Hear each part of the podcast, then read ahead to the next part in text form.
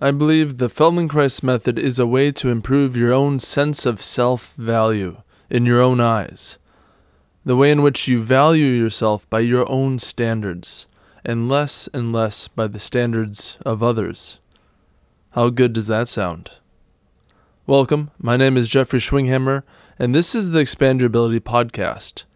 Here, we explore how to live and grow within our human bodies through the lens of the Feldenkrais method. This episode is a part of a series of episodes on the topic of why movement. Movement is essential to the Feldenkrais method. Now, if you're new here, this is a perfectly great place to join the conversation. Afterwards, if you want to listen to any of the previous episodes in this series, they are episodes 5, 9, and 13. This series is based on the nine reasons Moshe Feldenkrais offers for why he chose movement as the basis for his teachings in the book Awareness Through Movement. Awareness Through Movement is also the name of the group class in the Feldenkrais method. The subject of this episode is the fourth reason he offers. He says, The ability to move is important to self value. I'll read the section here that he writes on it, and then we'll break it down line by line. He goes on to say A person's physical build and his ability to move are probably more important to his self image than anything else. We must only watch a child who has found some imperfection in his mouth or something else in his appearance that seems to make him different from other children to convince ourselves that this discovery will affect his behavior considerably. If, for instance, his spine has not developed normally, he will have difficulty with movements requiring a keen sense of balance. He will stumble easily and will require a constant, conscious effort to achieve what other children do quite naturally. He has developed differently from the others he discovers that he must think and prepare himself in advance. He cannot rely on his, on his own spontaneous reactions. Thus, difficulties in moving undermine and distort his self regard and force him into behavior that interferes with his development in the direction of his natural inclinations. All right, that's the section. Let's break it down bit by bit. He starts with the ability to move is important to self value. A person's physical build and his ability to move are probably more important to his self image than anything else. All right, right off the bat, this is a big statement. A person's physical build and his ability to move are probably more important to his self image than anything else. Wait, wait, wait, hold on, hold on. But aren't people more than their physical bodies? Like, shouldn't we not judge a book by its cover, as the saying goes? Like, people come in all shapes and sizes and abilities. Don't they all have value as a person? Yes, y- yes, of course. But Feldenkrais, I think, is pointing at the sense of self value. The person valuing themselves, not us or other people valuing other people. This is the child in how they develop their sense of their own internal sense of value. I think Feldenkrais is speaking neutrally and technically here. However, your shape is, however, you learn to move, is hugely important to your self image and how you regard yourself. What is the self image? Uh, a quick definition is the self image is an umbrella word for all the aspects of you your history, your biology, your habits, your beliefs, much of which you are unconscious of, some of which you are conscious of.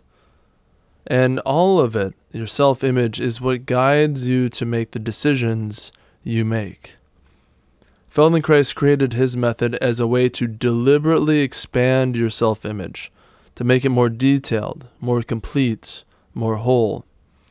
What are examples of filling out your self image?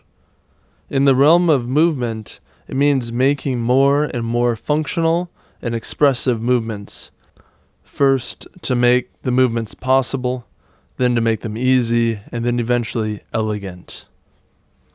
In terms of thinking, expanding your self image is to not skip over steps in your thinking, to be clearer and clearer about the what and the how of your thoughts. Emotionally, it's not being held as a slave to your passing feelings, that you can watch them rise and then to derive information from them, but to act independently from them if you have to. In sensation, it means having a more and more clearer map of where your 206 bones are in relation to each other and in relation to the environment and your goals. Overall, it's you becoming a more active and capable agent in your life. You are a human being in a human body navigating a world. Your body is how you experience yourself, and so your movements would naturally inform your self image, and vice versa. Back to the book. We must only watch a child who has found some imperfection in his mouth or something else in his appearance that seems to make him different from other children, to convince ourselves that this discovery will affect his behavior considerably. What are the imperfections you have felt in yourself? Have you felt some imperfection before? A, self consciousness of a flaw where you turn away. You hide some part of yourself. It's that internal moment where you choose to reject yourself. Here are some examples of felt imperfections.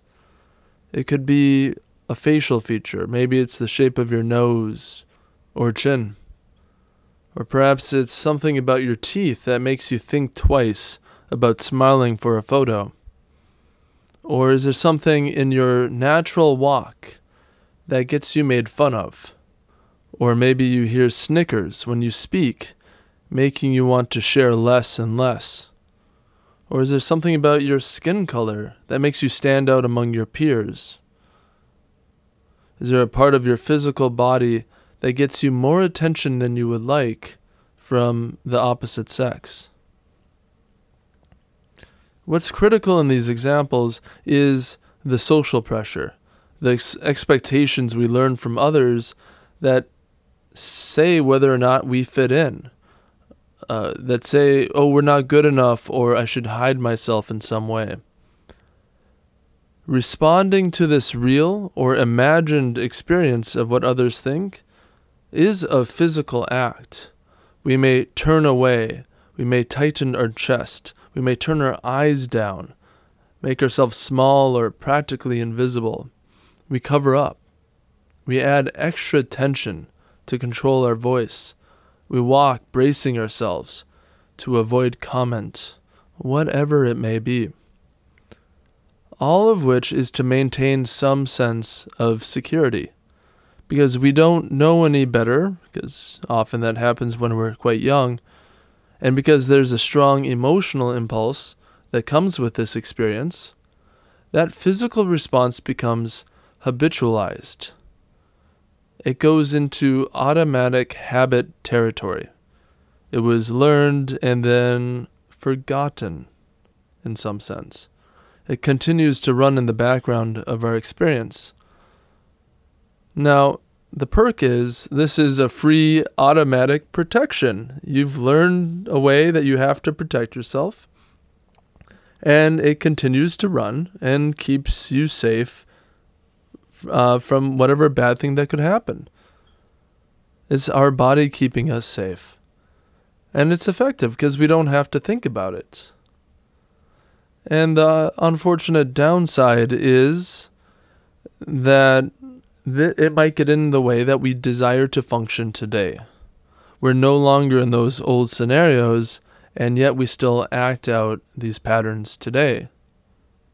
To some degree, we might not even be aware of what we're acting out.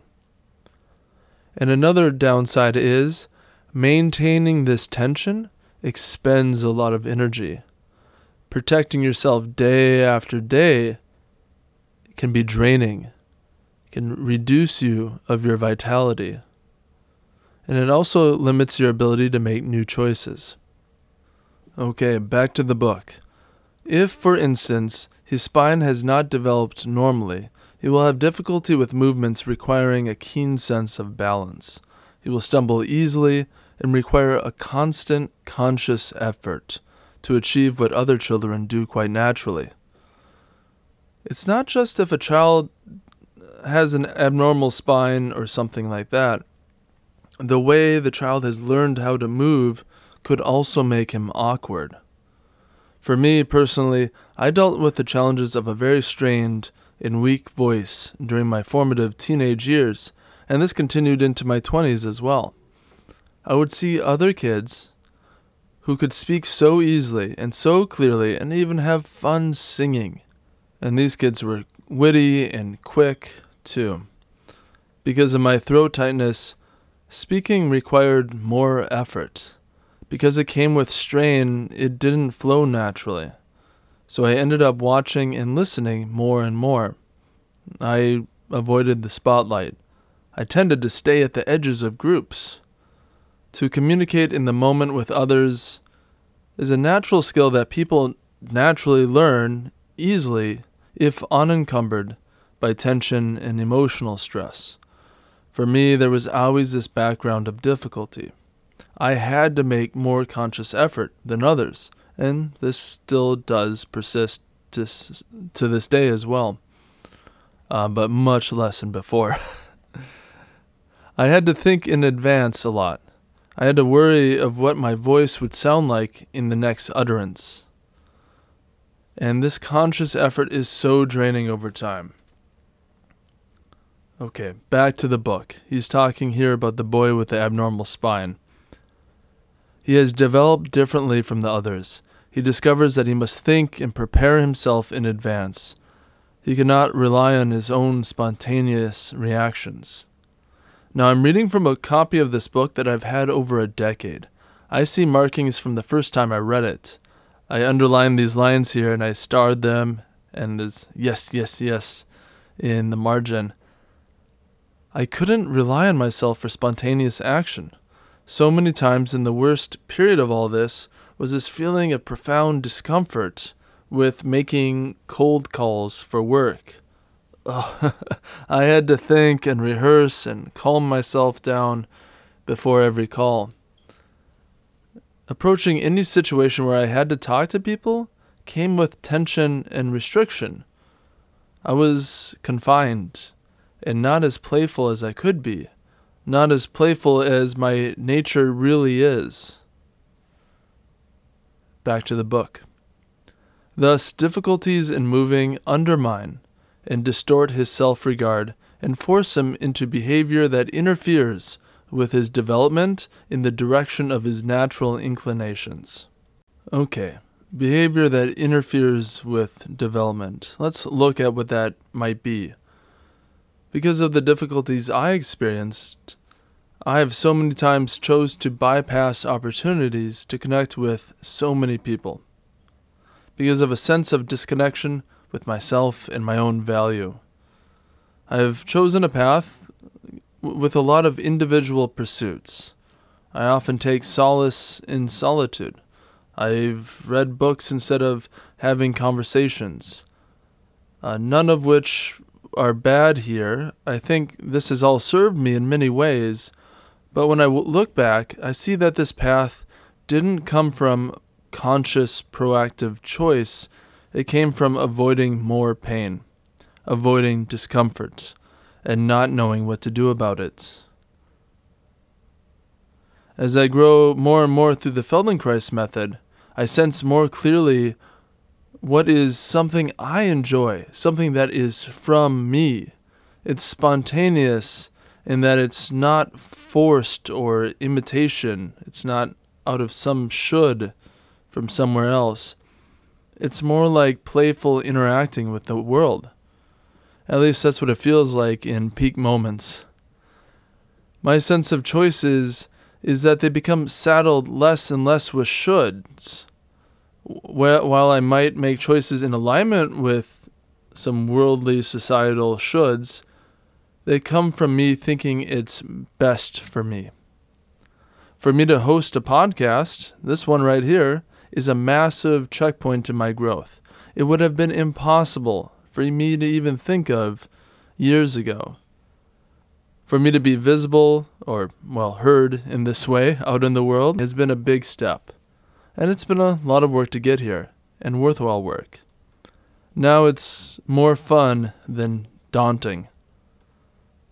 So, how does the Feldenkrais method help a person become more confident in their bodies, less awkward, and more spontaneous?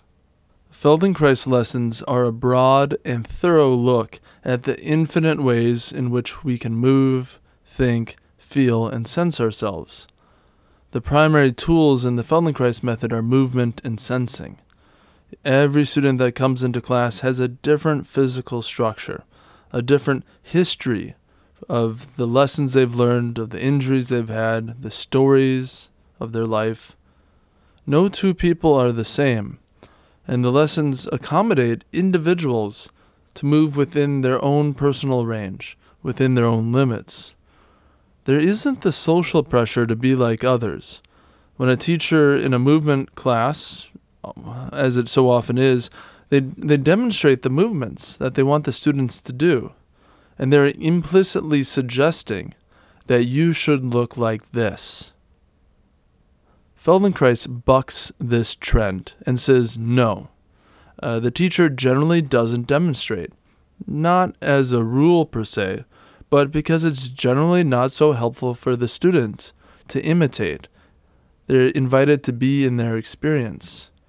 So, regardless of where you start in a lesson, students can learn from their experience and improve in some way through asking questions. It's, it's about being in the process of being where we are right now, being curious and attentive, and trying something new. Students after a lesson report feeling lighter or taller or heavier or more grounded or more energetic, more calm, more nimble, more playful, more expansive, or just even different, too. Right? All sorts of experiences. They feel themselves differently, they sense themselves differently, they move with a greater fluidity. Each of these changes after a class represent growth towards a greater self regard and self value, and this accumulates more and more over time. To conclude, through the Feldenkrais method, we can use movement to improve our sense of self value in our own eyes, by our own standards. As our own value increases, so does our personal power, and that brings us more in alignment with what we are meant to do. As always, I invite you to talk about these ideas with a friend. Did something ring true in this episode? Did you see yourself in my story? Do you have some sense of how you tried to hide an imperfection you felt in yourself? I really encourage you to share that with someone you care about, someone that you trust. Tell them a story like mine, if you have one, where, hey, you know, when I was younger, I felt this way, and I did this. Just start the conversation and hear about their experience too. I'd also like to invite you to download my free guide. I have a guide called The Nine Surprising Benefits of the Feldenkrais Method. Check it out. Uh, it's a PDF, it's a quick read. Uh, you'll also be invited to join my newsletter, and then you can get more information about upcoming opportunities to work with me. I'll be starting an online course soon. Okay, my final question for you today is how does movement affect your self value? Thank you for your attention.